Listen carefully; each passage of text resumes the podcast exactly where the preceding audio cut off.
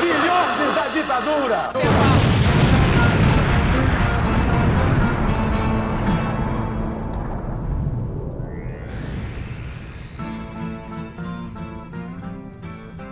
Você sintonizou na Rádio Metamorfose. Aqui quem fala é camarada Hidalgo. Eu acho que agora eu tô muito melhor do que eu estava da última vez. É, vocês, eu recomendo que façam terapia, que descansem se possível e que busquem ajuda, porque não é fácil. É fácil, a Covid tá aí, a Covid me pegou de jeito, mas eu tô vencendo aí, um dia de cada vez. Estou aqui com a nossa jornalista política Júlia Guiar. Olá, queridos! O programa de hoje vai ser bem interessante. Estamos aqui para mais um programa. Bora que vamos, né? Também estou aqui com o nosso jornalista cultural Marcos Vinícius Beck. Olá, camarada Hidalgo. Olá, é, Júlia. Olá, Laís. É, olá para convidada. Bom, é, eu diria que o tema de hoje ele é um tema que incomoda esse esse projeto de ditador e desqualificado que ocupa o poder, né? Então é um tema muito interessante e só vem conosco. Não, com isso com toda certeza. Também estamos aqui com a nossa cientista política, Laís Vieira. Olá, meus jovens padawans da Revolução. Estamos aí para mais um programa e bora, bora.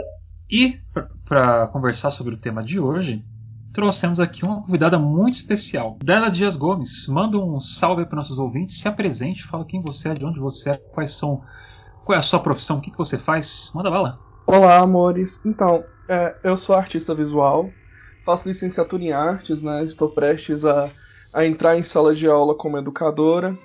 E eu estou muito feliz de estar aqui com vocês, participando. Na verdade, é uma honra estar aqui.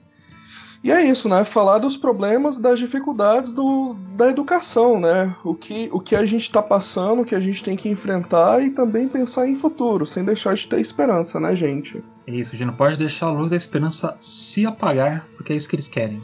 E assim, a gente que está aqui muito feliz em te receber aqui no programa de hoje, viu, Daila? Obrigadão mesmo por aceitar o nosso convite. E a gente vai falar hoje sobre educação e pandemia, né? Como está sendo esse, é, essa obrigatoriedade de voltar às aulas no meio de uma pandemia, onde cada dia que passa mais gente morre. É, acho que os últimos números foram. Os últimos números que eu me lembro, tipo, 4 mil pessoas morrendo por dia no Brasil e querem. E, e tá essa loucura, né? Então, bora lá que a gente tem muito que conversar hoje. Mas rapidinho aqui, antes da gente entrar no programa de hoje, eu quero convidar vocês a conhecer a nossa página na Benfeitoria, que vai estar linkado no post. Lá você pode dar uma olhada como a gente está fazendo para poder agariar fundos para manter o jornal funcionando. Então, se você quiser ajudar o JM e o nosso podcast Rádio Metamorfose, dá um clique no link e dá uma olhada lá nas doações que podem ser feitas mensalmente para o jornal. Elas vão de 10 reais ao mês até 100 reais. E é, com isso vocês conseguem manter o jornal aqui funcionando. Então dá uma, uma olhadinha no link e de volta pro programa.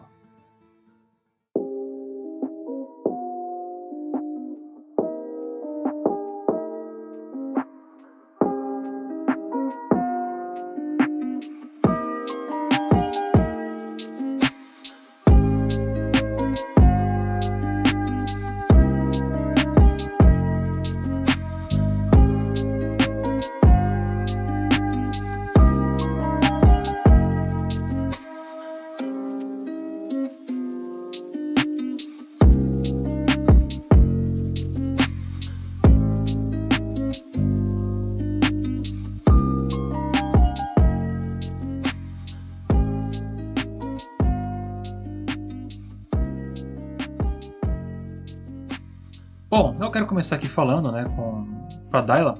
A primeira pergunta, eu também depois quero complementar com algumas coisas, porque eu tenho parentes que são professores que estão tendo que voltar para a linha de frente e eles falaram algumas coisas né, para mim do que está acontecendo. Acho legal comentar aqui no programa também. Mas eu quero perguntar como é que está sendo essa estudar durante a pandemia, né, essa volta, como é que está sendo?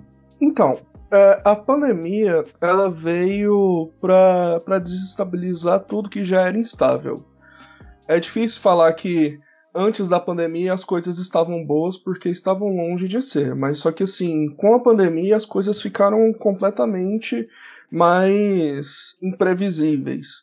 E quando a gente fala é, de aula, de educação, é, de estar estudando, é uma coisa assim por vezes é necessário a gente estar tá ali naquele momento estudando, porque às vezes é o que tira a gente daquela dor, daquele sofrimento, de tudo que está acontecendo ao nosso redor, do mundo desabando em cima da gente.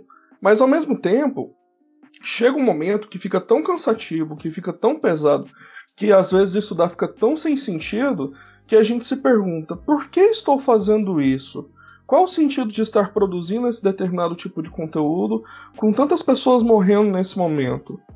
E quando esse questionamento ele se mostra é, presente a todo momento, a gente tem que dar aquela, a gente tem que dar aquela coisa de tipo assim, vamos parar, vamos respirar e vamos pensar no que a gente tem que fazer, sabe?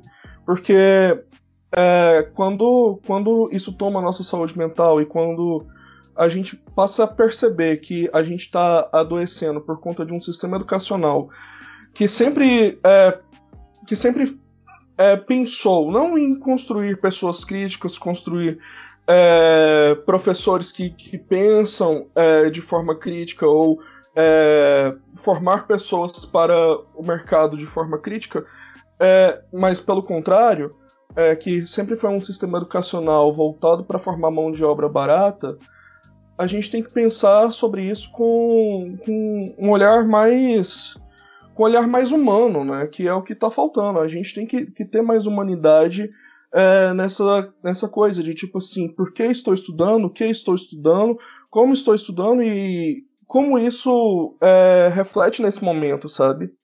Então, assim, estudar nesse momento às vezes é uma tarefa extremamente difícil, às vezes é uma tarefa extremamente desgastante, mas às vezes também é uma tarefa de resistência, sabe?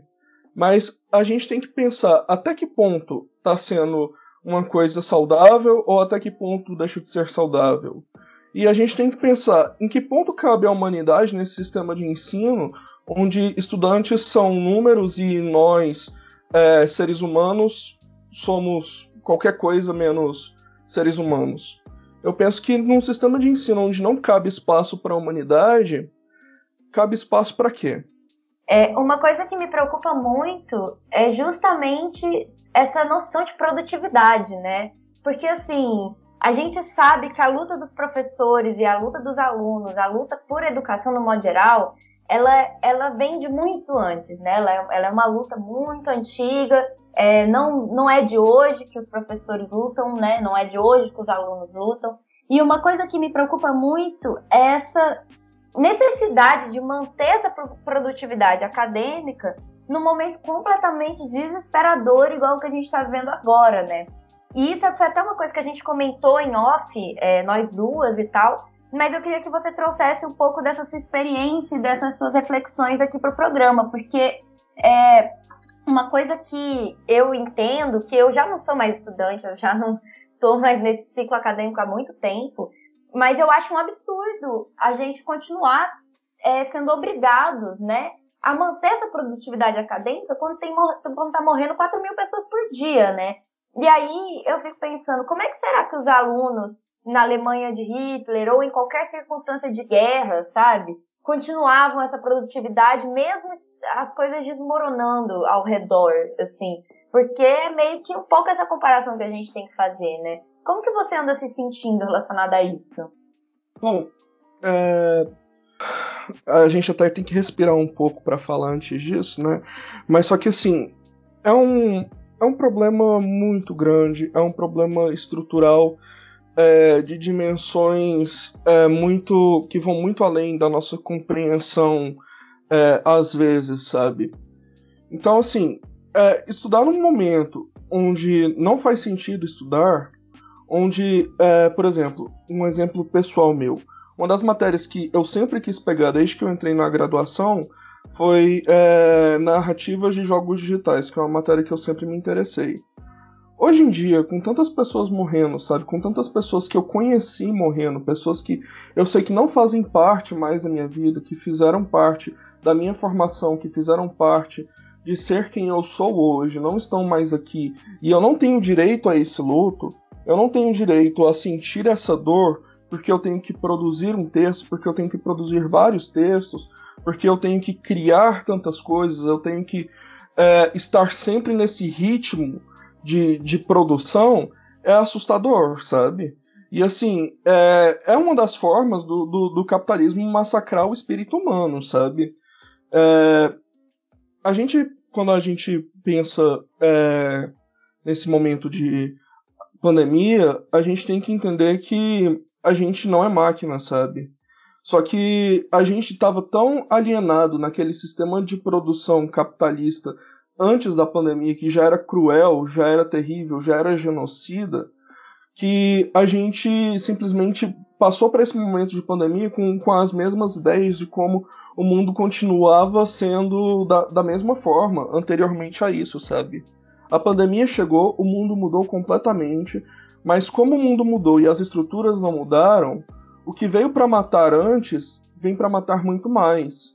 Então, assim, se a gente não adoece pelo coronavírus, a gente corre o risco de adoecer mentalmente, sabe? E assim, o assustador de estar de, de tá nesse sistema educacional que adoece a gente dessa forma, cobrando por tanta produtividade, é que a gente não tem respaldo nenhum das instituições públicas. Uma universidade que se propõe a ser pública, mas não é democrática no sentido de oferecer aos estudantes que estão nela, que estão sofrendo todo, por todo esse é, adoecimento mental causado pela pandemia, causado pelo excesso de conteúdo passado. É...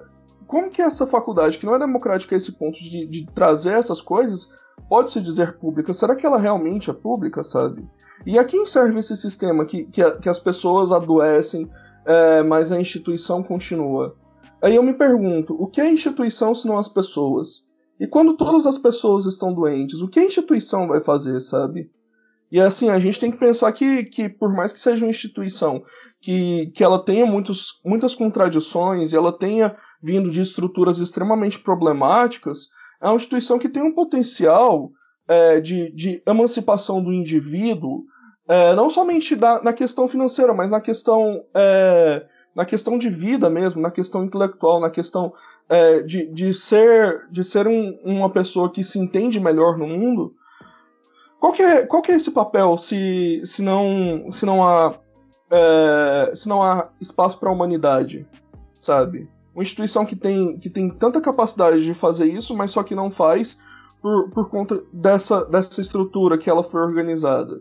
E assim, é, a gente tem que lembrar também que a gente está no governo, no governo que, que assim, foi mais corrosivo para instituições de ensino, né?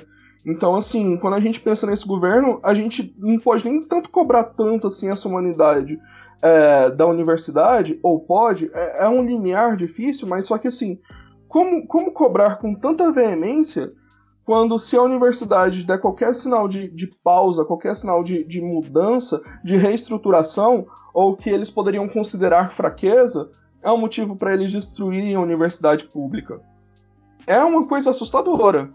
Quem conseguiu entrar na nossa conversa aqui um pouco depois, porque teve alguns problemas técnicos, é o Rafael Viana.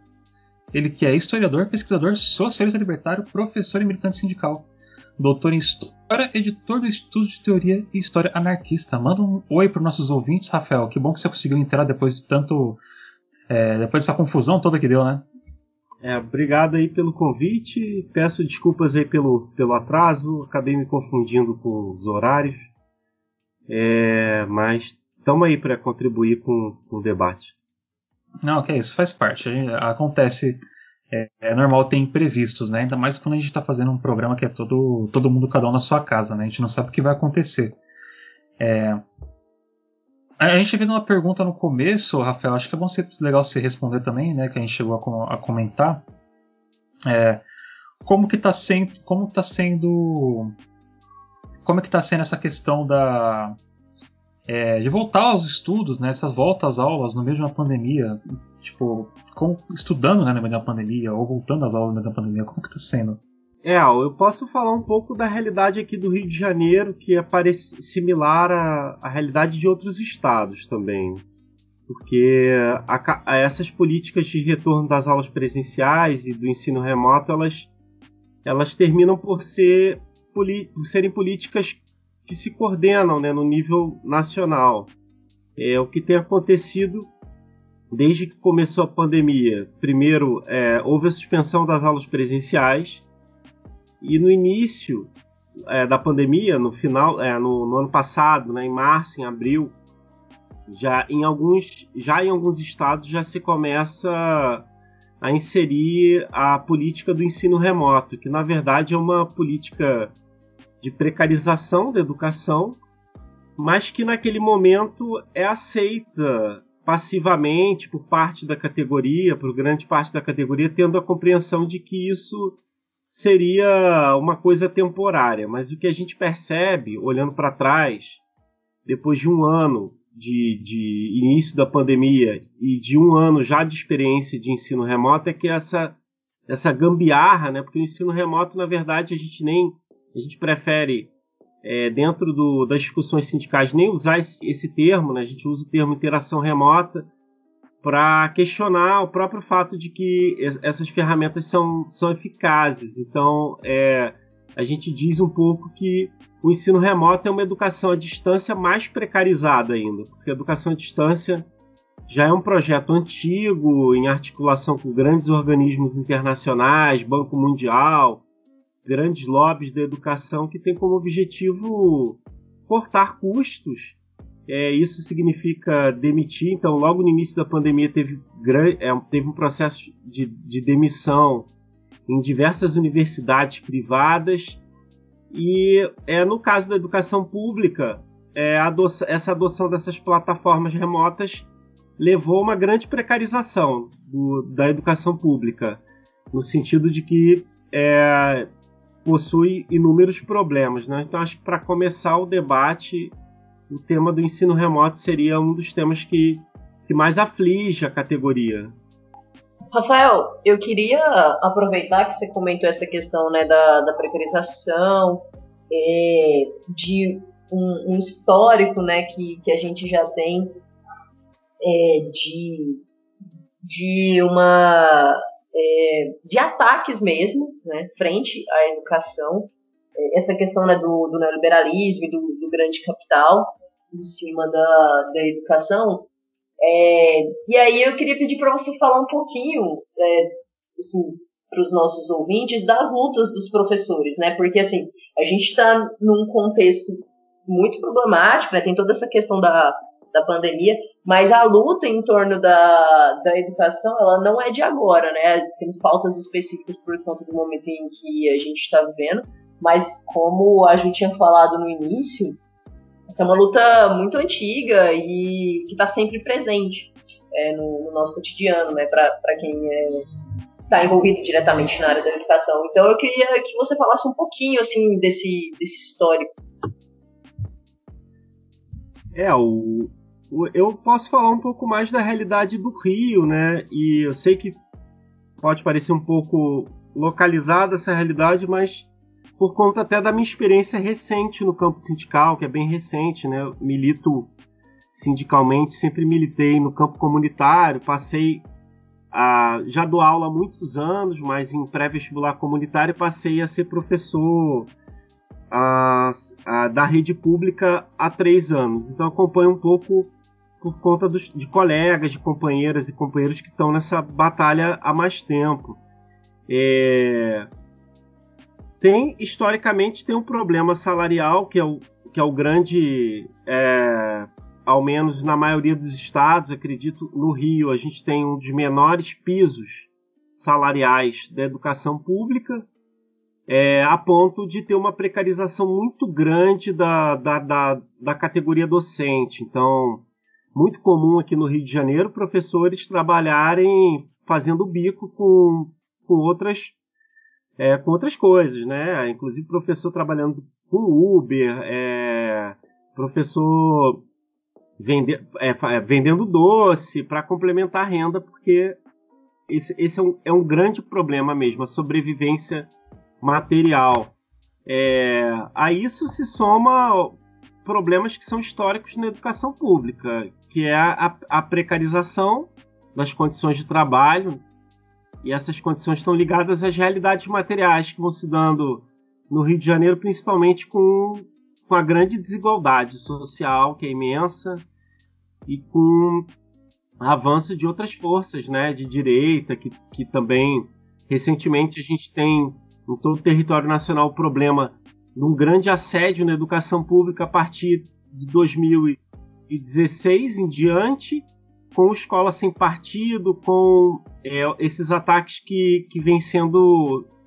Que, que foram escalonando né, até, o, até a eleição do, do governo Bolsonaro, que é um, um governo reacionário que onde a educação passa a ser vista também como uma, uma trincheira de disputa, os professores passam a ser vistos como inimigos. Então, esse, é, essa, essa grande questão acua muito a categoria, né?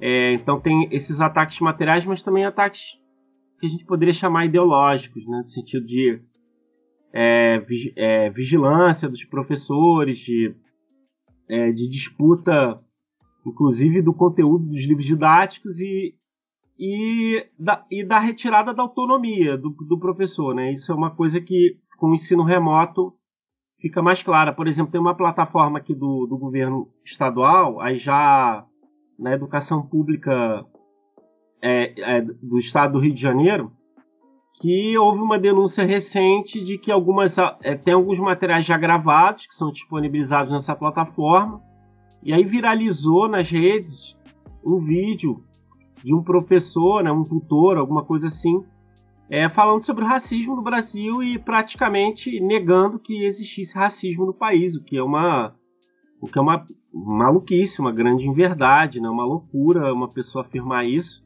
no país que a gente vive.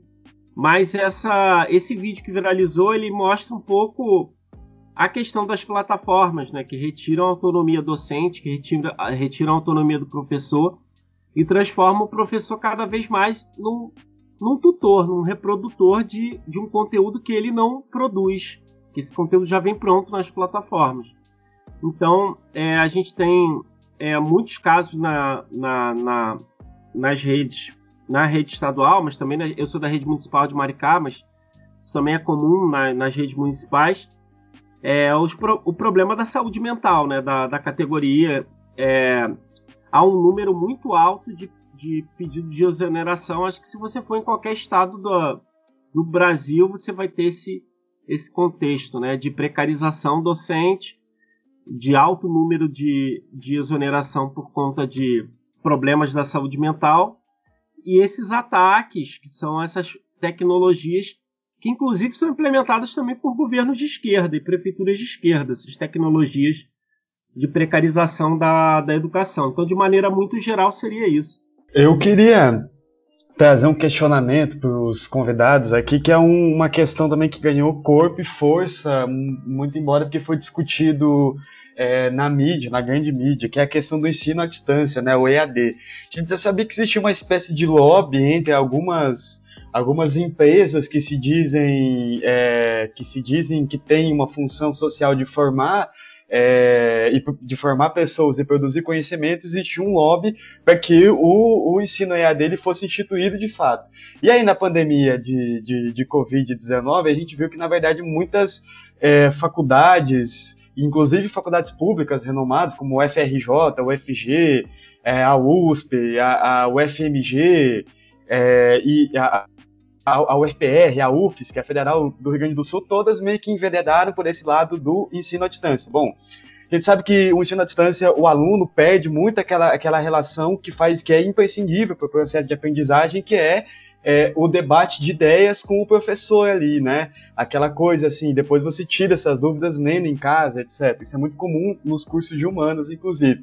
Bom, é, eu queria é, perguntar como que vocês veem é, essa realidade do EAD e se vocês acreditam que isso vai ser o futuro da educação num cenário pós-pandemia. É, então, falando sobre essa coisa do, do EAD, é, primeiro que a gente tem que, que, começar pela questão do nome, né? É, o, o EAD ele exige planejamento, ele exige uma estruturação, ele exige é, uma série de coisas para que seja formalizado como EAD. O que a gente está vendo agora não é IAD, é, é, é, precarização da educação, é um, pode ser chamado de, de, de ensino emergencial, ensino remoto, é, pode ter qualquer outra nomenclatura, sabe? Mas assim, é, para a educação é, que, que, estuda, que estuda isso, que, que trabalha com isso, não é considerado EAD, primeiramente pela falta de planejamento. Segundo, que assim, não há aquela socialização entre estudantes e professores, estudantes e estudantes, estudante, o prédio, o ambiente da faculdade, porque obviamente a gente está no momento que a gente não pode frequentar esses espaços, a gente, a gente perde muito. Mas assim, é, é uma estrutura que essa, essa estrutura de, de precarização do ensino, de tirar do, do, do ensino é, muitas, dessas, muitas dessas funções sociais é, que, que ele deveria ter, é, é, um, é um projeto de, de governo que, que, que é muito antiga. A gente, tem, a gente tinha um pouco, um pouco dessa, dessas ideias é, de, de, precarização quando teve aquela coisa das OS aqui no estado de Goiás, que era uma forma de, de, de se precarizar é, mais ainda a educação, terceirizando ela para empresas privadas. E assim, quando a gente é, tá, tá pensando em, em educação, e essa educação ela se torna impossível por determinados fatores, que, por exemplo, é um estudante que está em casa, muitas vezes tem um barulho que está atrapalhando, muitas vezes estão é, tendo grupos organizados que estão invadindo aulas de professores para humilhar professores. Muitas vezes, por exemplo, estudante tem que cuidar da casa, tem que cuidar dos irmãos, tem que cuidar dos sobrinhos, sabe? Então, assim, é, não há um planejamento nem, nem mesmo estrutural e nem mesmo social para a implantação disso. É simplesmente uma coisa de tipo assim, vamos empurrar isso aqui porque isso aqui é mais barato, porque isso aqui a gente enxuga gastos, sabe? E quando a gente pensa assim, se a situação tá desse jeito, é porque alguém tá lucrando com isso. Então, assim, eu acredito que não há problema social, não há opressão social, não há é, qualquer desigualdade que não gere lucro para esse sistema. Enquanto gera lucro, todas essas contradições elas vão ficar ainda mais presentes e ainda mais acentuadas, porque para algumas pessoas é extremamente lucrativo.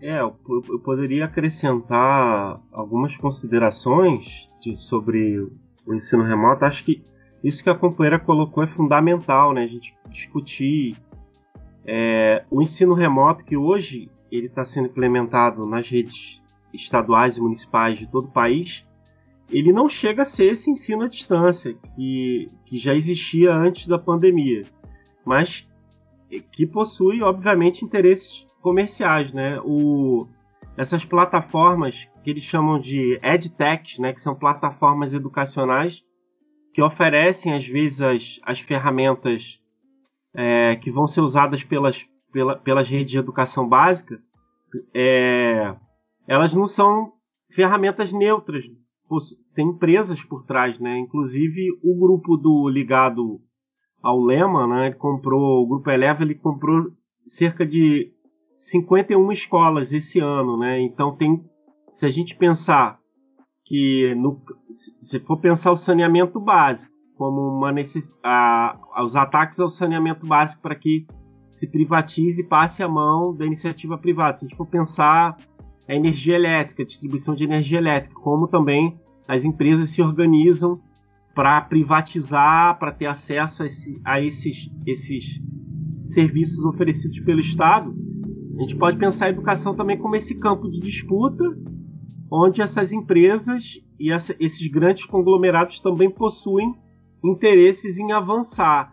E lembrar que a educação básica no país é uma coisa, é uma rede é imensa, gigantesca, capilarizada por todas as cidades, por todos os municípios. Então, essas ferramentas também são formas de, de capitalizar e de, e de conseguir lucrar.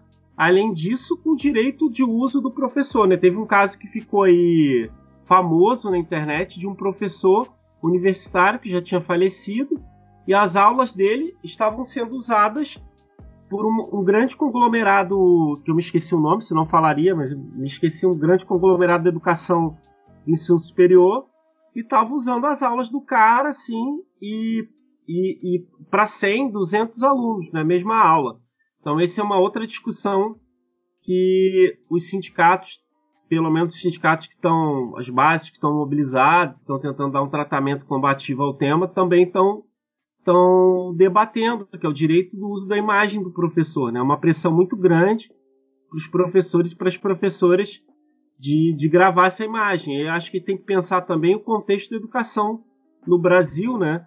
É, se a gente for pensar que o, o aluno e aluna que acessa o, principalmente educação básica, é, geralmente tem uma internet precária, precarizada, não tem acesso a uma internet de qualidade. Eu, eu não consigo, por exemplo, é inimaginável gravar vídeo e mandar é, fazer aula online com os meus alunos, porque a maioria não possui uma internet de qualidade, não consegue acessar, ter acesso a banda larga, um vídeo, internet pelo celular, né? Às vezes um celular velho.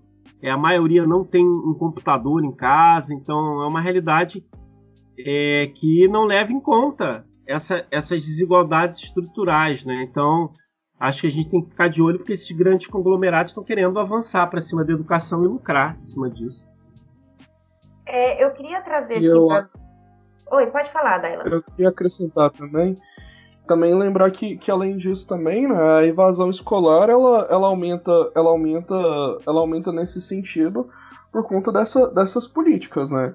Porque assim, não há um combate à, à desigualdade, não há uma preocupação com saneamento, não há uma preocupação com alimento. Então, por exemplo, muitos estudantes é, não têm acesso a, a, a, por exemplo, a um auxílio emergencial é, dos pais ou alguma coisa assim. Então eu fico me perguntando, aquele, a, aquele, aquele, aquele estudante que está naquele contexto de educação básica, que já está numa situação de vulnerabilidade pela, pela, pela dificuldade financeira, pelas demissões em massa que ocorreram e pela falta de um auxílio emergencial, como que ela se coloca nesse, nesse lugar, sabe?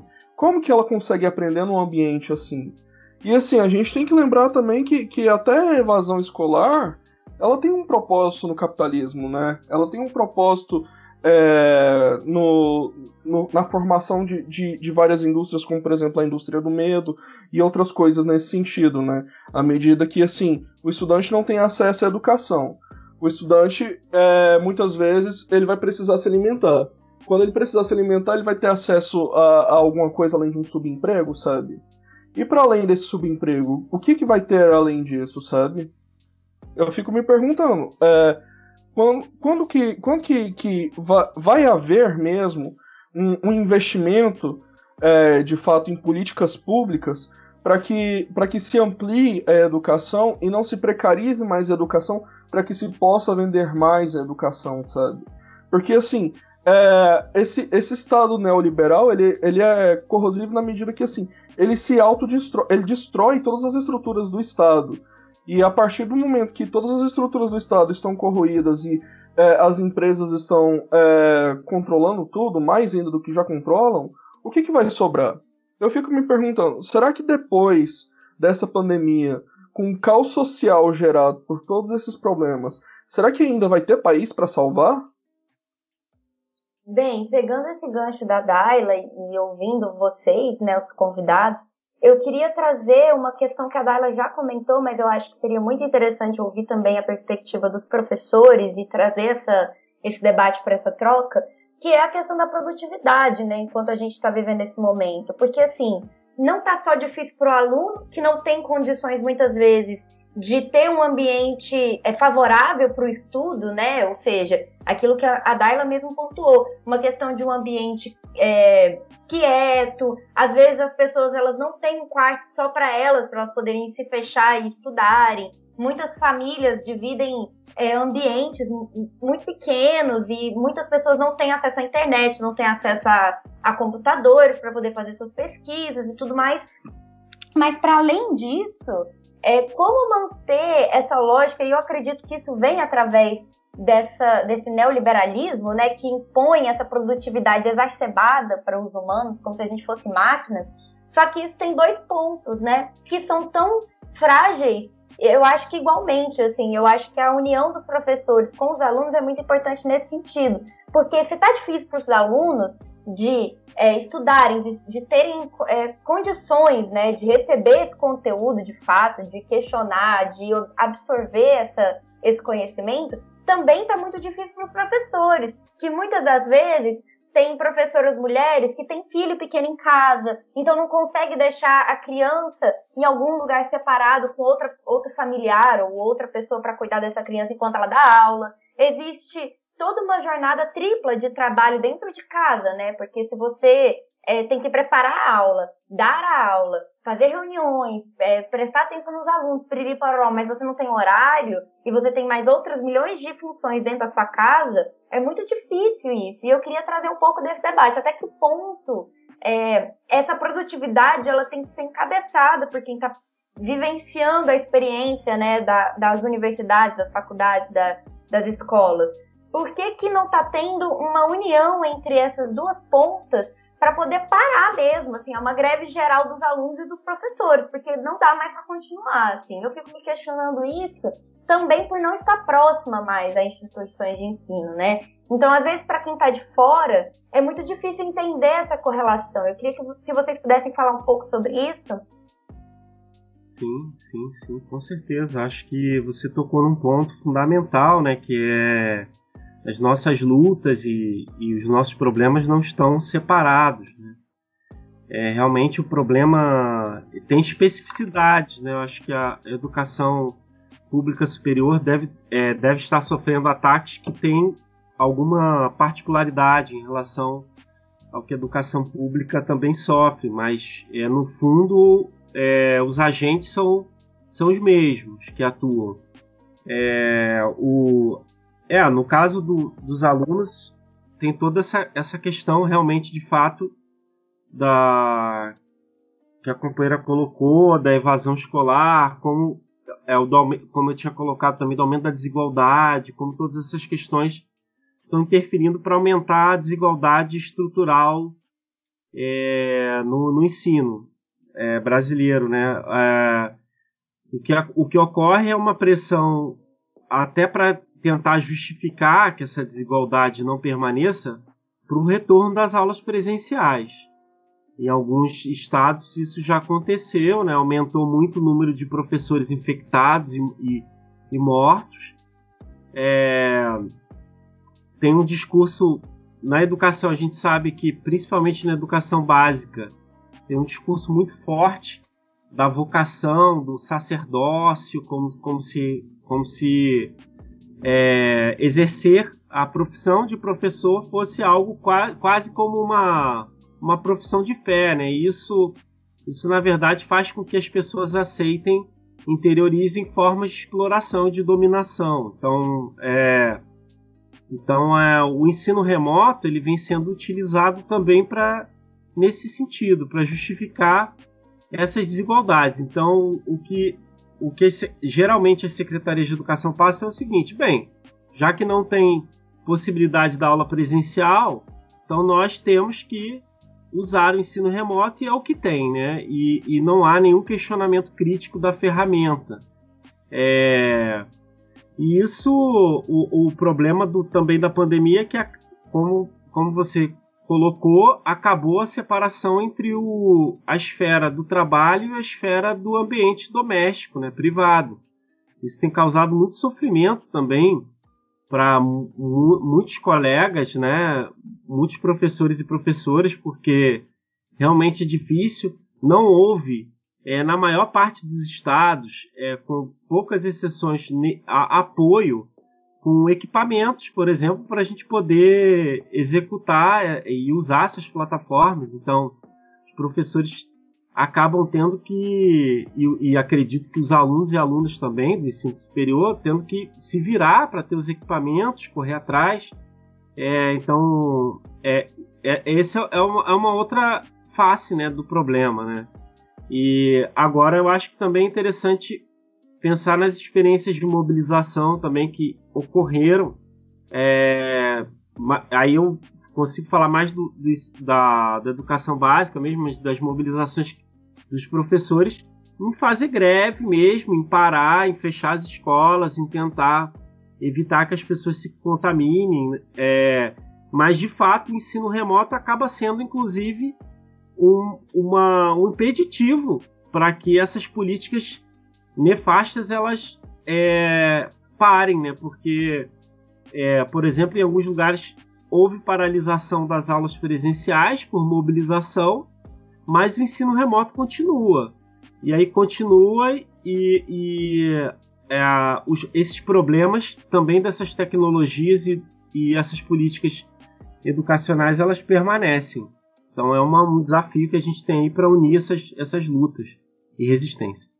É, do meu contexto é, de, de educação, no qual eu me insiro no momento, como estudante de licenciatura em uma universidade pública, eu vejo um, um adoecimento é, muito grande nos estudantes, nos professores, em todo mundo que está nesse ambiente tendo que fazer essa produção acadêmica. E assim, eu percebo que por esse estrangulamento de verba ser tão grande, que muitas vezes não tem espaço nem para bolsas, é, ocorre um. Eu não diria que, que seria um, um, tipo de conformismo ou qualquer coisa do tipo. É aquela coisa de tipo assim: se eu não fizer o que está aqui, eu não vou sobreviver. Então, por exemplo, estudantes que dependem de bolsa, eles não podem falar assim: ah, eu vou parar, eu vou trancar o curso. Então, é necessário uma mobilização dos estudantes no sentido de tentar fazer com que as atividades da, da faculdade é, não, não que parem, talvez seja um caminho, talvez, mas só que eu penso que talvez você tornar esse conteúdo não vinculante ou alguma coisa assim, sabe? É, um, um caminho. No, no, no espaço que, que, que eu conheço da universidade, já houve muita discussão de entrar em greve ou não nesse momento, mas o medo é, é da, da, das pessoas que estão nesse, nesse contexto é: se houver uma greve, a, a universidade ela corre o risco de ser completamente estrangulada, sabe? Perder todas as verbas que, que já tem e, assim, é, não funcionar mais. A própria Universidade Federal de Goiás, o, o reitor Edivar, ele falou no começo do ano, desse ano de 2021, ele falou que é possível que a universidade funcione até setembro. Mesmo nesse contexto de pandemia, mesmo nesse contexto de, de ensino remoto. Então, assim, isso é um prejuízo muito grande. E, assim, é um esforço muito grande para se destruir tudo que, tudo que a universidade construiu. E, assim, a gente tem um, um governo que, que ele é tão deletério, que ele é tão é, cruel em tantos aspectos, que ele não pensa nos impactos que as universidades têm na sociedade.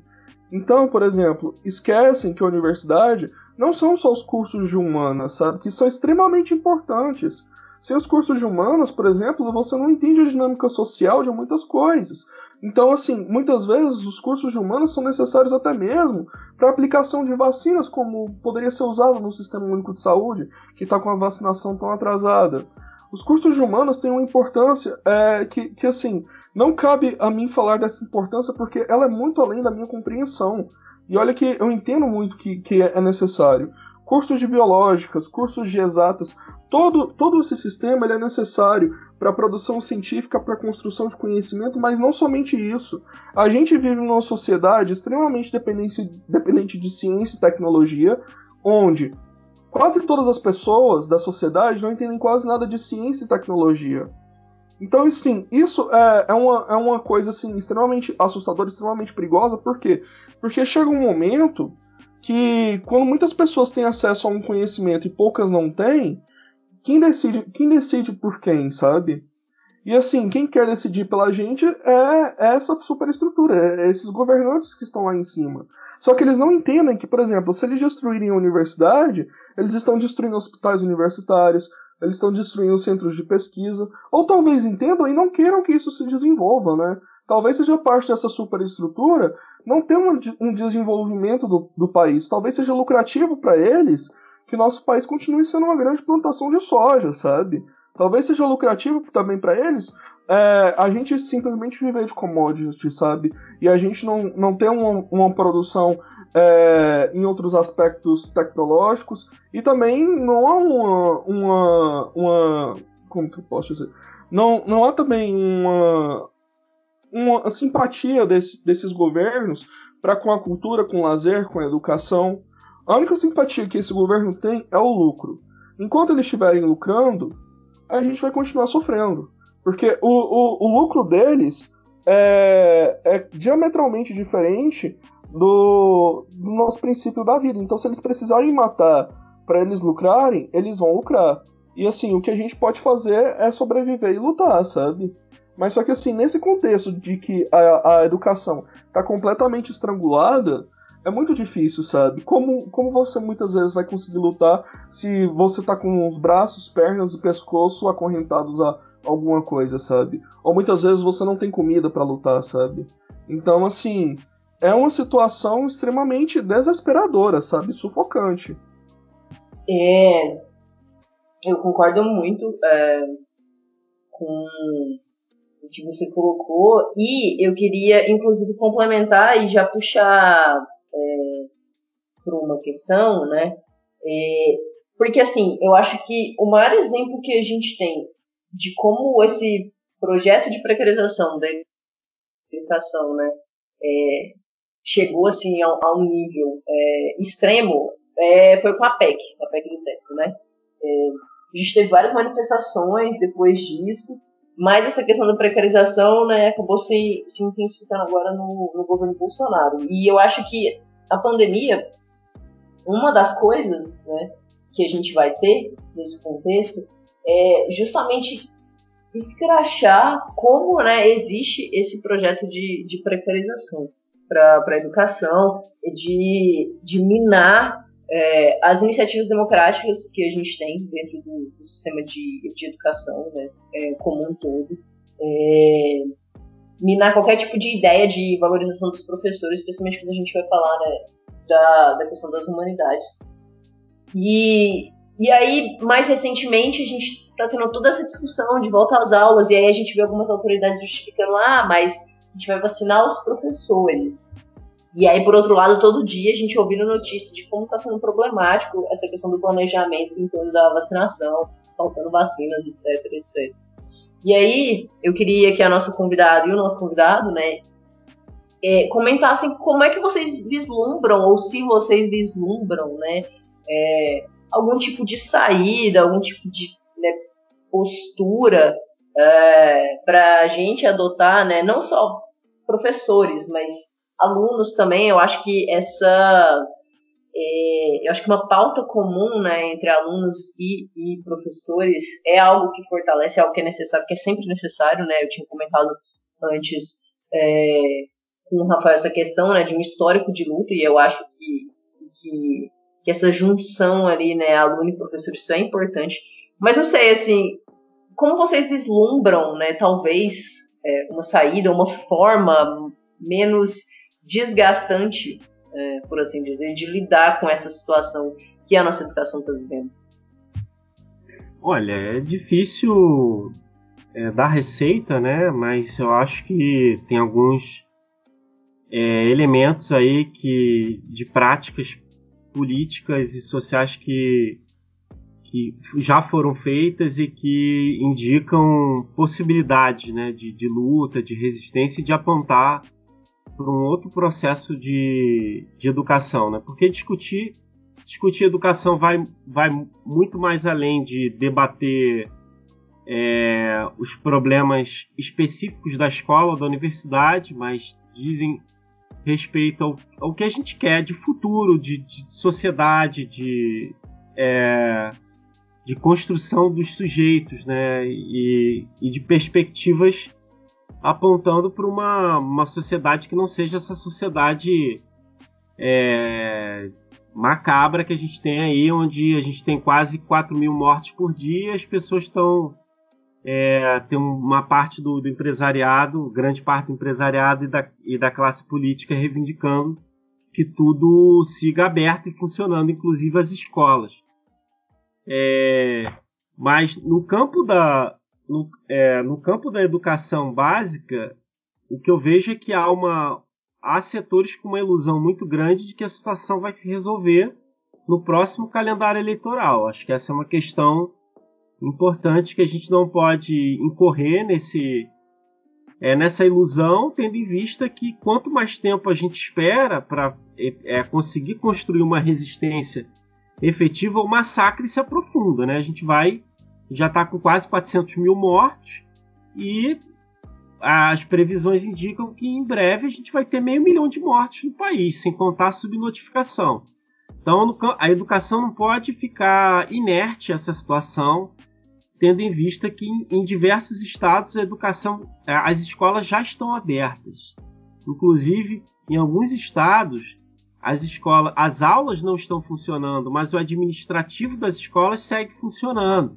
É, o, e, e, aí tem inúmeros casos, não tem dados unificados, mas de, de aumento no número de infecção. Acho que saiu inclusive um, um, um, dado é, de São Paulo que os professores de São Paulo têm o, o dobro de chance de contrair Covid do que é, é, do que a média, né?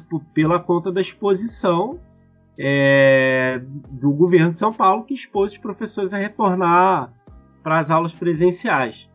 Então acho que a primeira coisa é, é exigir a vacinação para todo mundo, né? E é uma coisa que aqui, pelo menos no, no município de Maricá, é, os professores de educação que vêm se mobilizando, vêm se mobilizando nesse sentido, para de só reabrir escola com vacina para toda a comunidade escolar. E comunidade escolar não são só as, não, não são só os professores. A gente pensa também que as escolas são só os professores. A gente está falando do, de é, das pessoas que trabalham na limpeza da escola, das pessoas que trabalham é, fazendo a, é, a, garantindo a alimentação dos alunos, é, da inspetoria. E quando a gente fala de comunidade escolar, a gente está falando também dos pais, das famílias, dos alunos, das alunas. Então, é, tentar também vincular a luta da educação pública a, a essas demandas das comunidades que as escolas estão inseri, inseridas pode ser um caminho interessante, né? Eu lembro que é, me passa na, na, na cabeça uma, uma, grande revolta que teve, salvo engano, em 2006, posso ter errado a data, mas no México, uma revolta social muito grande que surgiu de uma greve de professores. E essa revolta é, no, do México, ela era uma revolta que inicialmente na, na província de Oaxaca, né? que surge inicialmente a partir das demandas específicas da, da educação do estado do, de, de uma província é, do, do, do, México, ela rapidamente se transborda para uma grande reivindicação popular que é que toca nas necessidades mais populares. Então, assim, pensar que em cada, em cada lugar, em, em qualquer cidade do país tem uma escola.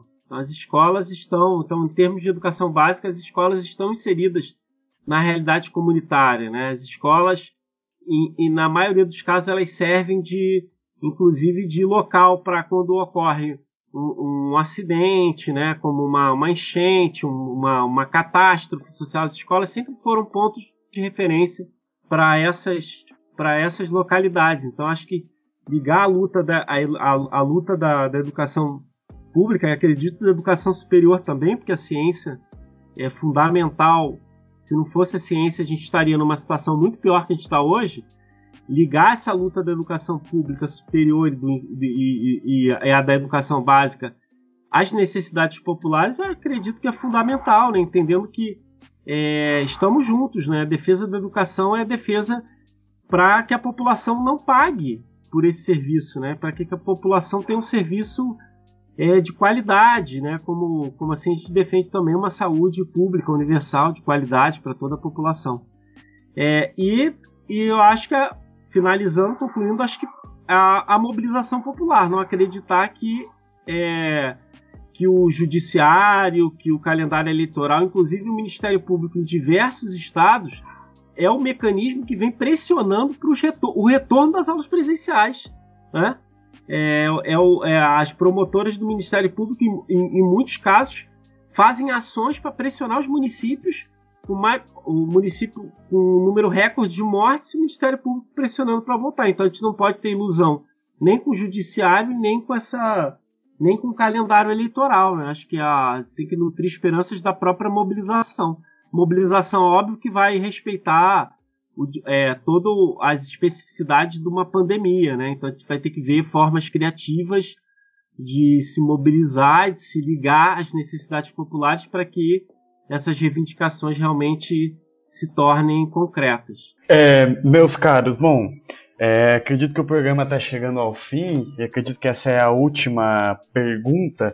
Bom, é inevitável quando se fala de educação no Brasil não se recordar que em 2016 o Congresso Nacional ele, ele aprovou a PEC 241 que congelou investimentos em educação por 20 anos. Ou seja, é, existe um aumento da inflação anual e você não você tem um investimento congelado. Logo, é muito pouco é investido de fato quando é investido na educação. Bom, é difícil pensar também que a situação na qual o Brasil se encontra hoje, e aí incluso a educação, difícil não pensar nessa PEC. É, como que você. E aí também é complicado para o jornalista fazer um exercício de futurologia, né? Porque esse tipo de coisa não, não casa bem com o nosso ofício. Mas aí eu, eu insisto nisso e pergunto assim, é, qual que seria, diante desse cenário de congelamento por 20 anos de, de políticas públicas de fato para a gente evoluir é, a educação no Brasil, você, qual, que, qual que será o futuro que vocês vislumbram? Assim, vislumbram um arrefecimento dessa ideia e essa concepção educacional é, neoliberal ou vocês imaginam que vai endurecer o neoliberalismo na educação? Olha, é, eu acredito que, assim, enquanto houver lucro, o neoliberalismo ainda vai, vai, se, vai se espalhar, seus, vai espalhar seus tentáculos é, por todas as áreas possíveis e, e vai é, destruir tudo que for possível, sabe? Então, assim, é, infelizmente, o cenário que, que a gente tem para os próximos anos é um cenário de, de absoluto de absoluto desespero, sabe?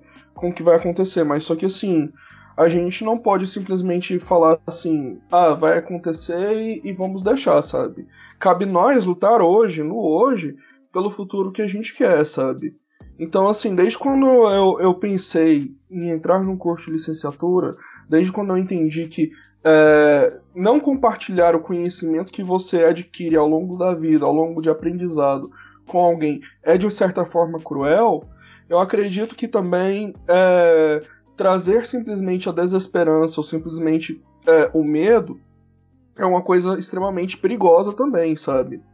Eu penso que assim, a gente tem uma luta muito grande pela frente a gente tem muito que, o que fazer, sabe? Muito o que reestruturar, sabe? Eu não acredito em vias institucionais para resolver esse problema, porque é um problema que, que, que assim, ele, ele é estrutural, então somente algo que venha é, de, de algo externo a essas instituições pode mudar ele, pode mudar ele nas suas estruturas. E assim, é, eu acredito que o sistema educacional, como ele foi, como ele foi transformado ao longo dos anos, no momento que ele chegou agora, ele não cabe mais reformas dessa, dessa maneira como está sendo feito ao longo de todos esses anos. Porque todas essas últimas reformas que vêm para a educação, elas não estão vindo com o objetivo de tornar a educação mais democrática, de tornar a educação mais acessível, de tornar a educação é, mais. É, enfim, que mais pessoas tenham acesso a, a, a isso e de forma mais crítica. Não, todas, todas essas reformas que têm vindo de forma institucional, elas têm vindo com, com um projeto político de, de lucro dessas empresas. Essas empresas elas não estão preocupadas é, com, com o que está sendo aplicado de fato nas escolas, desde que o que tá, esteja sendo aplicado nas escolas esteja formando mão de obra barata. E a gente não pode viver nesse sistema é, mercadológico de ensino, porque educação não deve ser mercadoria.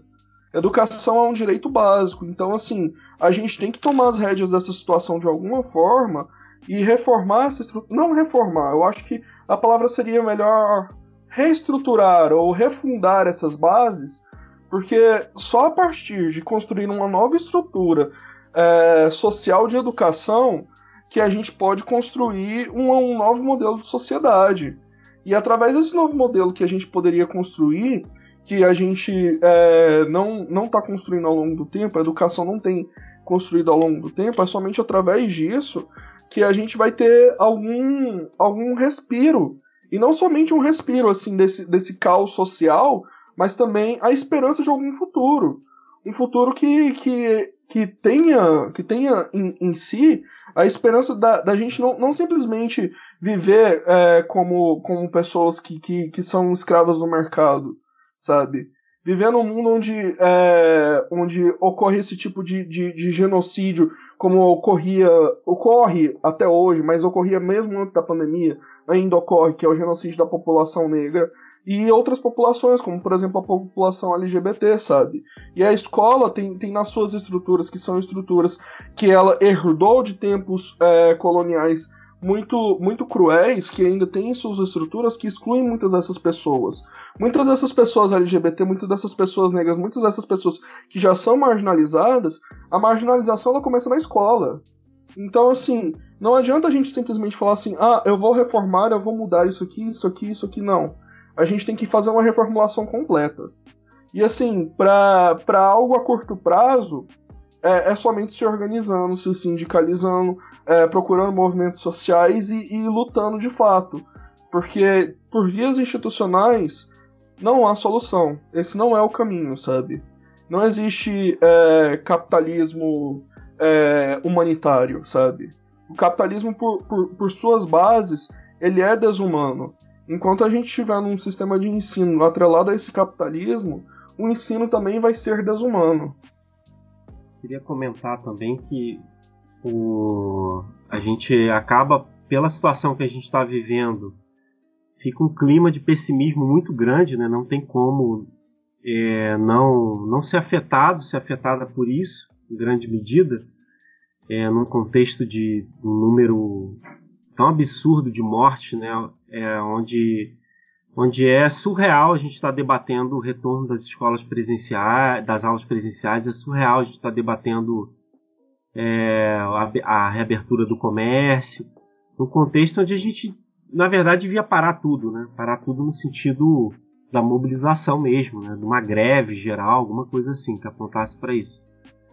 É, acho que como a companheira bem colocou, eu também acredito que é, o neoliberalismo ele pode ser derrotado, que a gente não deve é, dar essa luta por vencida, né?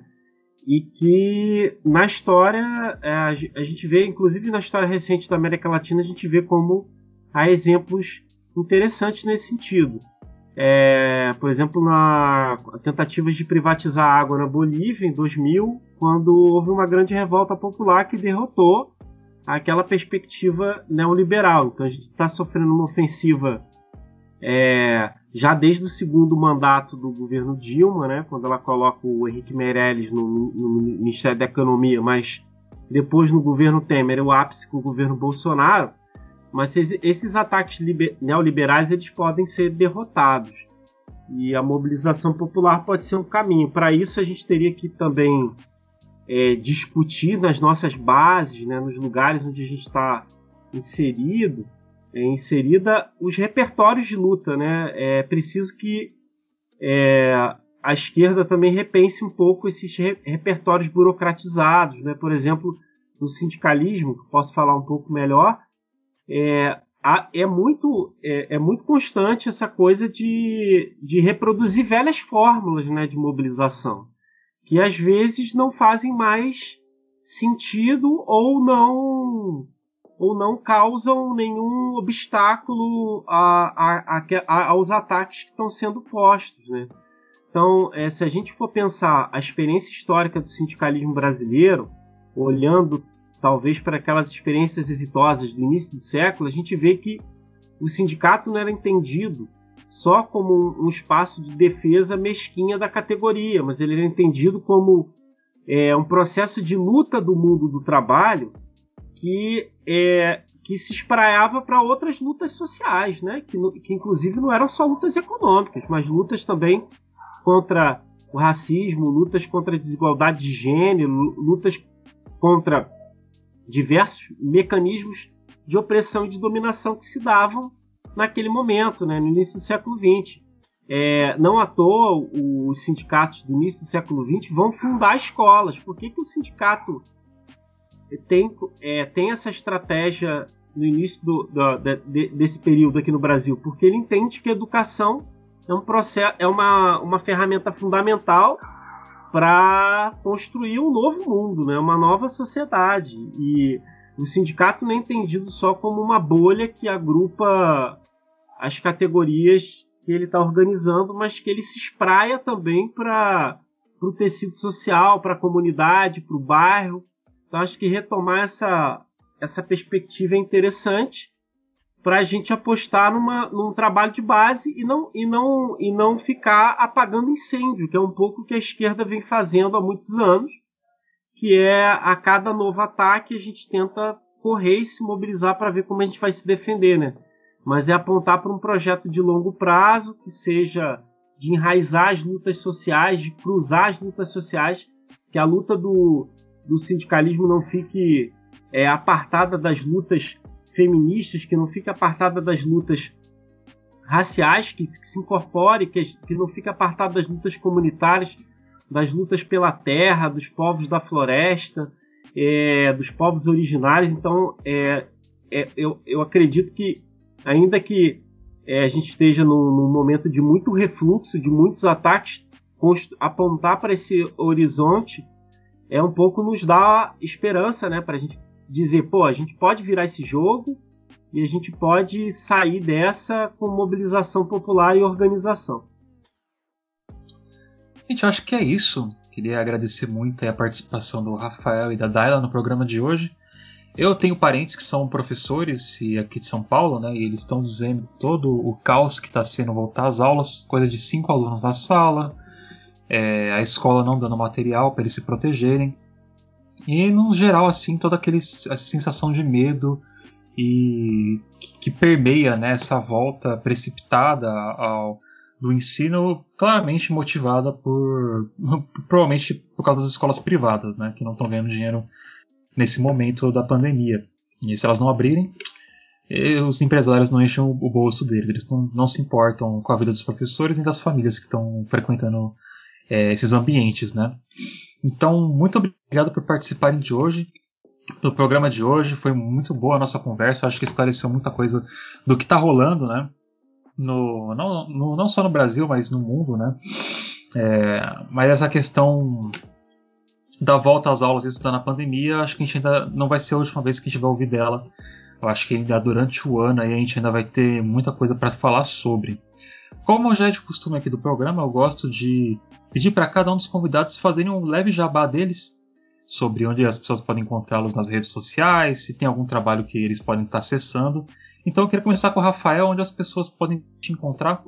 É... Não, então, eu acho que vou fazer o jabá do, do instituto que eu faço parte, que é uma iniciativa independente que também tem perspectivas educativas, mas no sentido de educar para a rebeldia, que é o Instituto de Teoria e História Anarquista, que é uma iniciativa independente, não está ligada a nenhuma universidade, apesar de ter pessoas que estão vinculadas a alguma universidade, é de estudos, né? Então podem procurar lá o, o site do ITA, que é o ithanarquista.wordpress.com e temos também o Twitter e o Instagram, que é a iniciativa é, de de lá de divulgação das coisas que vão rolando. É mais uma iniciativa de pesquisa, né? Mas é isso. Não, a gente coloca no post. Não, que é isso, a gente que agradece. A gente coloca no post do programa dessa semana. E você, Daila, onde é que as pessoas podem encontrar você, o seu trabalho, onde as pessoas podem conversar contigo? Então, é, boa parte do meu trabalho artístico vocês podem encontrar no meu Instagram, né? É Daila Gomes, com quatro S no final. E assim, é, por lá vocês também podem é, conversar comigo, trocar ideia. Assim, eu estou sempre é, disponível para pensar novas perspectivas é, sobre, sobre o mundo, sobre a vida. E também falar sobre arte, sabe? Assim, eu, eu tenho muito, muito dos meus trabalhos lá e assim. É, vocês vão ver muita coisa relacionada à, à, à luta mesmo, luta física, que eu luto boxe também e também muita coisa relacionada a, aos meus pensamentos. Então, eu sempre é, tô, tô, discutindo livros, sempre tô é, postando alguma obra minha, e meio que é isso, sabe? Cara, sensacional. A gente vai colocar lá, Daila, no, no comentário, no, no, o arroba ali nos posts dos comentários também. A gente não pode esquecer de fazer isso. E, cara, é, é, eu também lutava boxe. Faz muito tempo que eu não, que eu não luto boxe tipo, uns bons anos, mas eu treinei durante um bom tempo boxe, era bom demais. Então, gente, muito obrigado por participar do programa de hoje. Agora a gente vai por Bootkin do Metamorfose. Depois a gente vai falar sobre o que saiu essa semana no jornal e conversar um pouquinho. Então, bora lá. É um filme que conta a história do movimento gay na Argentina, que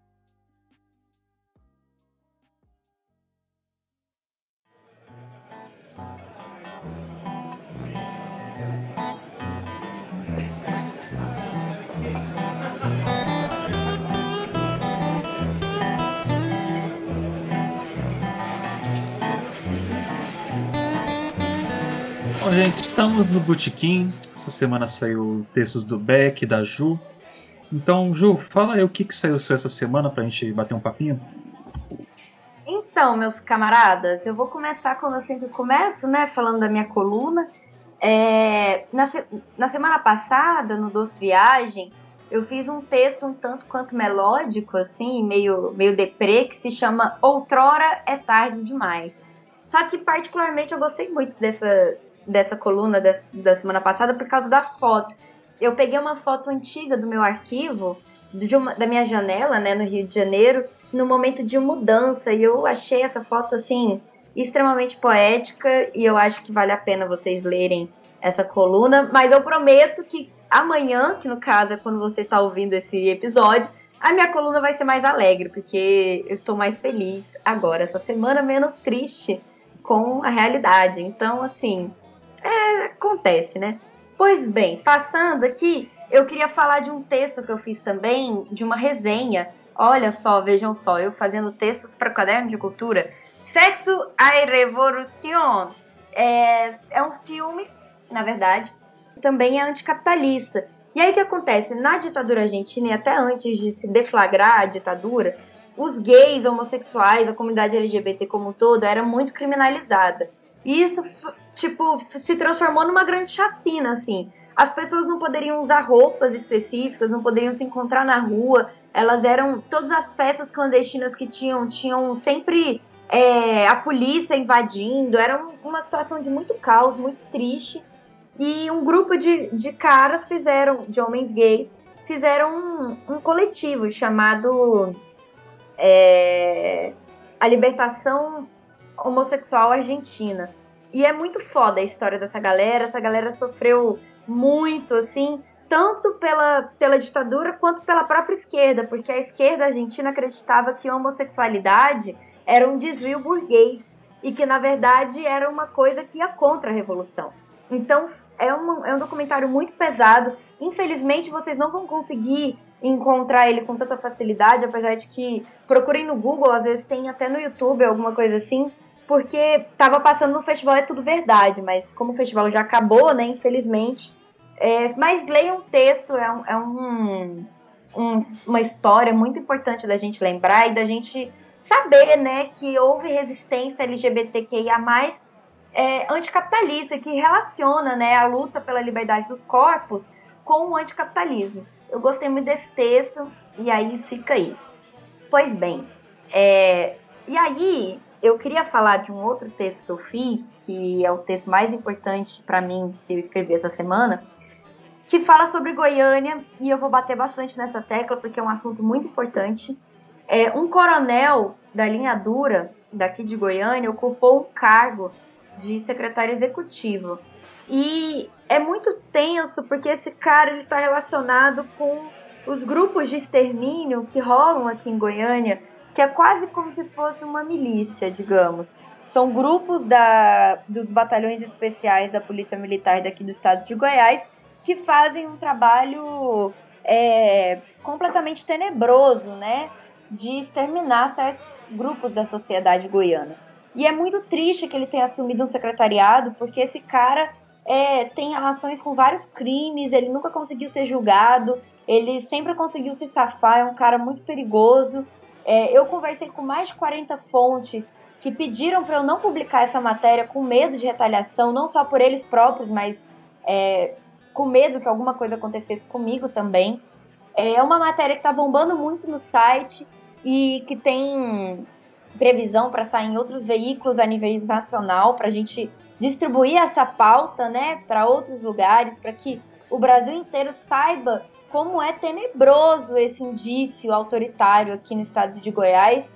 E eu peço para que os nossos ouvintes que não são de Goiânia que compartilhem essa matéria, porque essa matéria ela tem um peso muito grande e, bem, se for para correr risco de vida publicando algo sobre um cara, um verme fardado, eu espero que pelo menos essa, esse conteúdo ele chegue ao maior número de pessoas, porque é um assunto muito sério, é uma coisa que pode gerar um, um processo tenebroso de autoritarismo aqui na cidade de Goiânia, tendo em vista que Goiânia é a primeira capital é, de proximidade a Brasília. Então a gente tem que ficar muito de olho. E esse é um cara bolsonarista, né? Inclusive a foto que abre a matéria é uma foto desse, desse coronel junto com o Bolsonaro. É um cara que defende é, o porte de arma e tudo, todas as coisas horríveis que a gente é contra. Então leiam essa matéria. E essa semana foi só, mas eu prometo para você, querido ouvinte, que essa semana que vai entrar vai sair pelo menos umas três matérias de política. Então fica de olho no nosso jornal, porque essa semana vai bombar. E bem, aquela coisa de sempre, né? Leiam, se informem, saibam o que está acontecendo através de uma perspectiva é, mais, mais libertária, porque é importante. E é isso. Passo a palavra. Eu co queria começar os, falando dos textos da minha semana sobre. da, da crônica que sai hoje, que é de uma, um personagem que marcou época no futebol brasileiro, Barbosa, o goleiro da Copa de 50, que falhou num chute do Didia, é, o atacante uruguaio, na final do Maracanã. E ele, e ele aguentou, é, segurou esse fardo da derrota sozinho. E aí o Barbosa, ele era negro, então é, existe, é, esse é o caso é, de maior apagamento de um grande goleiro, um, um grande atleta é, do futebol brasileiro por causa de uma falha e pelo fato de ele, de ele ser negro, né? É, e tanto que as pessoas não lembram que o Barbosa foi um grande goleiro, um, um goleiro que conseguiu parar, para vocês terem uma ideia, o Alfredo Di Stefano, é, para quem gosta de futebol, o Di Stefano ele é, faz parte da santa trindade do futebol argentino, ao lado do Messi do Maradona. Mas o Di Stefano ele também jogou na seleção espanhola, ele, ele se naturalizou espanhol e disputou Copas do Mundo pela Espanha. E o Barbosa parou é, ele em 48, na final do Sul-Americano, que hoje é a Copa Libertadores, é, em 48, num jogo disputado em Santiago, é, no Chile. Então, a crônica, na verdade, é uma memória, assim, falando da importância do Barbosa e dizendo, né, que embora tenha é, práticas racistas e, e, embora a gente tenha que abobinar isso, etc., o Barbosa, a gente ama o Barbosa, porque o Barbosa foi um grande goleiro, né? E a única torcida, vejo vocês, é, que não, para quem gosta de futebol, que não achincalhou Barbosa foi a torcida do Vasco. O Vasco foi o primeiro time brasileiro a escalar um jogador negro nos anos 20. Então a crônica tem também esse. Achei que era importante rememorar isso.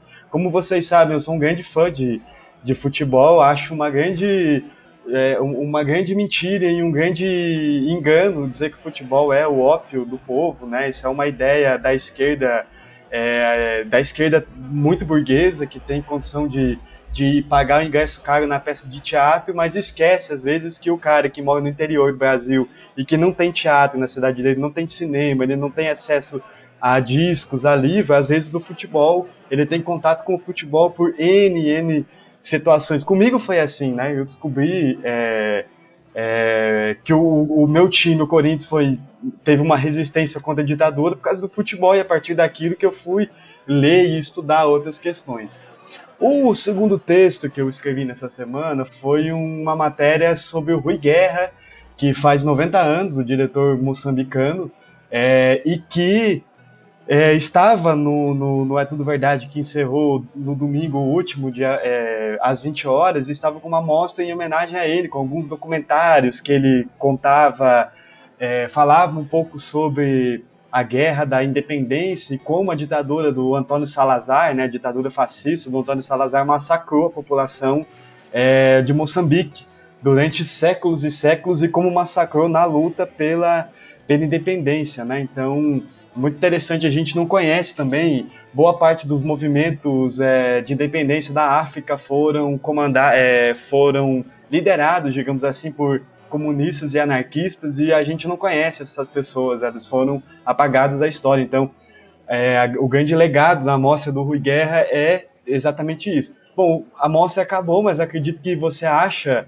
é, os filmes dele, é, os bons filmes dele, quase todos na, nas plataformas de, de streaming. Então, os filmes eles estão disponíveis em algum lugar para você assistir, procure e veja. E para fechar, o último texto é uma, uma resenha que eu fiz de um de, do documentário Outubro, que é, ele foi dirigido pela atriz, escritora e diretora Maria Ribeiro. É um filme bem interessante porque ele é um filme muito sensível e ele se passa nos sete dias ali que antecederam o famoso pleito de 2018, né, que, que elegeu essa, esse sujeito desqualificado, que é o Jair Messias Bolsonaro.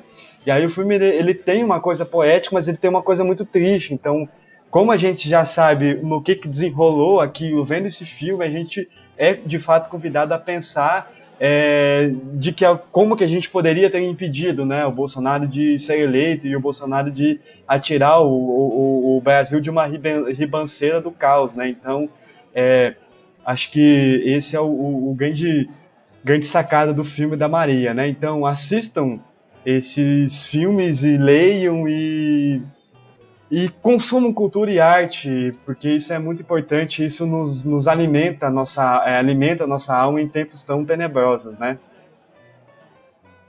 É, eu queria aproveitar também o gancho, já que o Beck comentou sobre o Festival É Tudo Verdade, para indicar é, um texto do Beck também, que saiu essa semana, sobre o documentário Golpe de Ouro, que vai abordar né, a fatídica campanha Ouro para o Bem do Brasil, que na verdade acabou sendo um grande, um grande esquema de extorsão do regime militar, né, que o regime militar impôs para a população brasileira. Então, no texto ele vai, né, é, falar sobre essa campanha e sobre o documentário.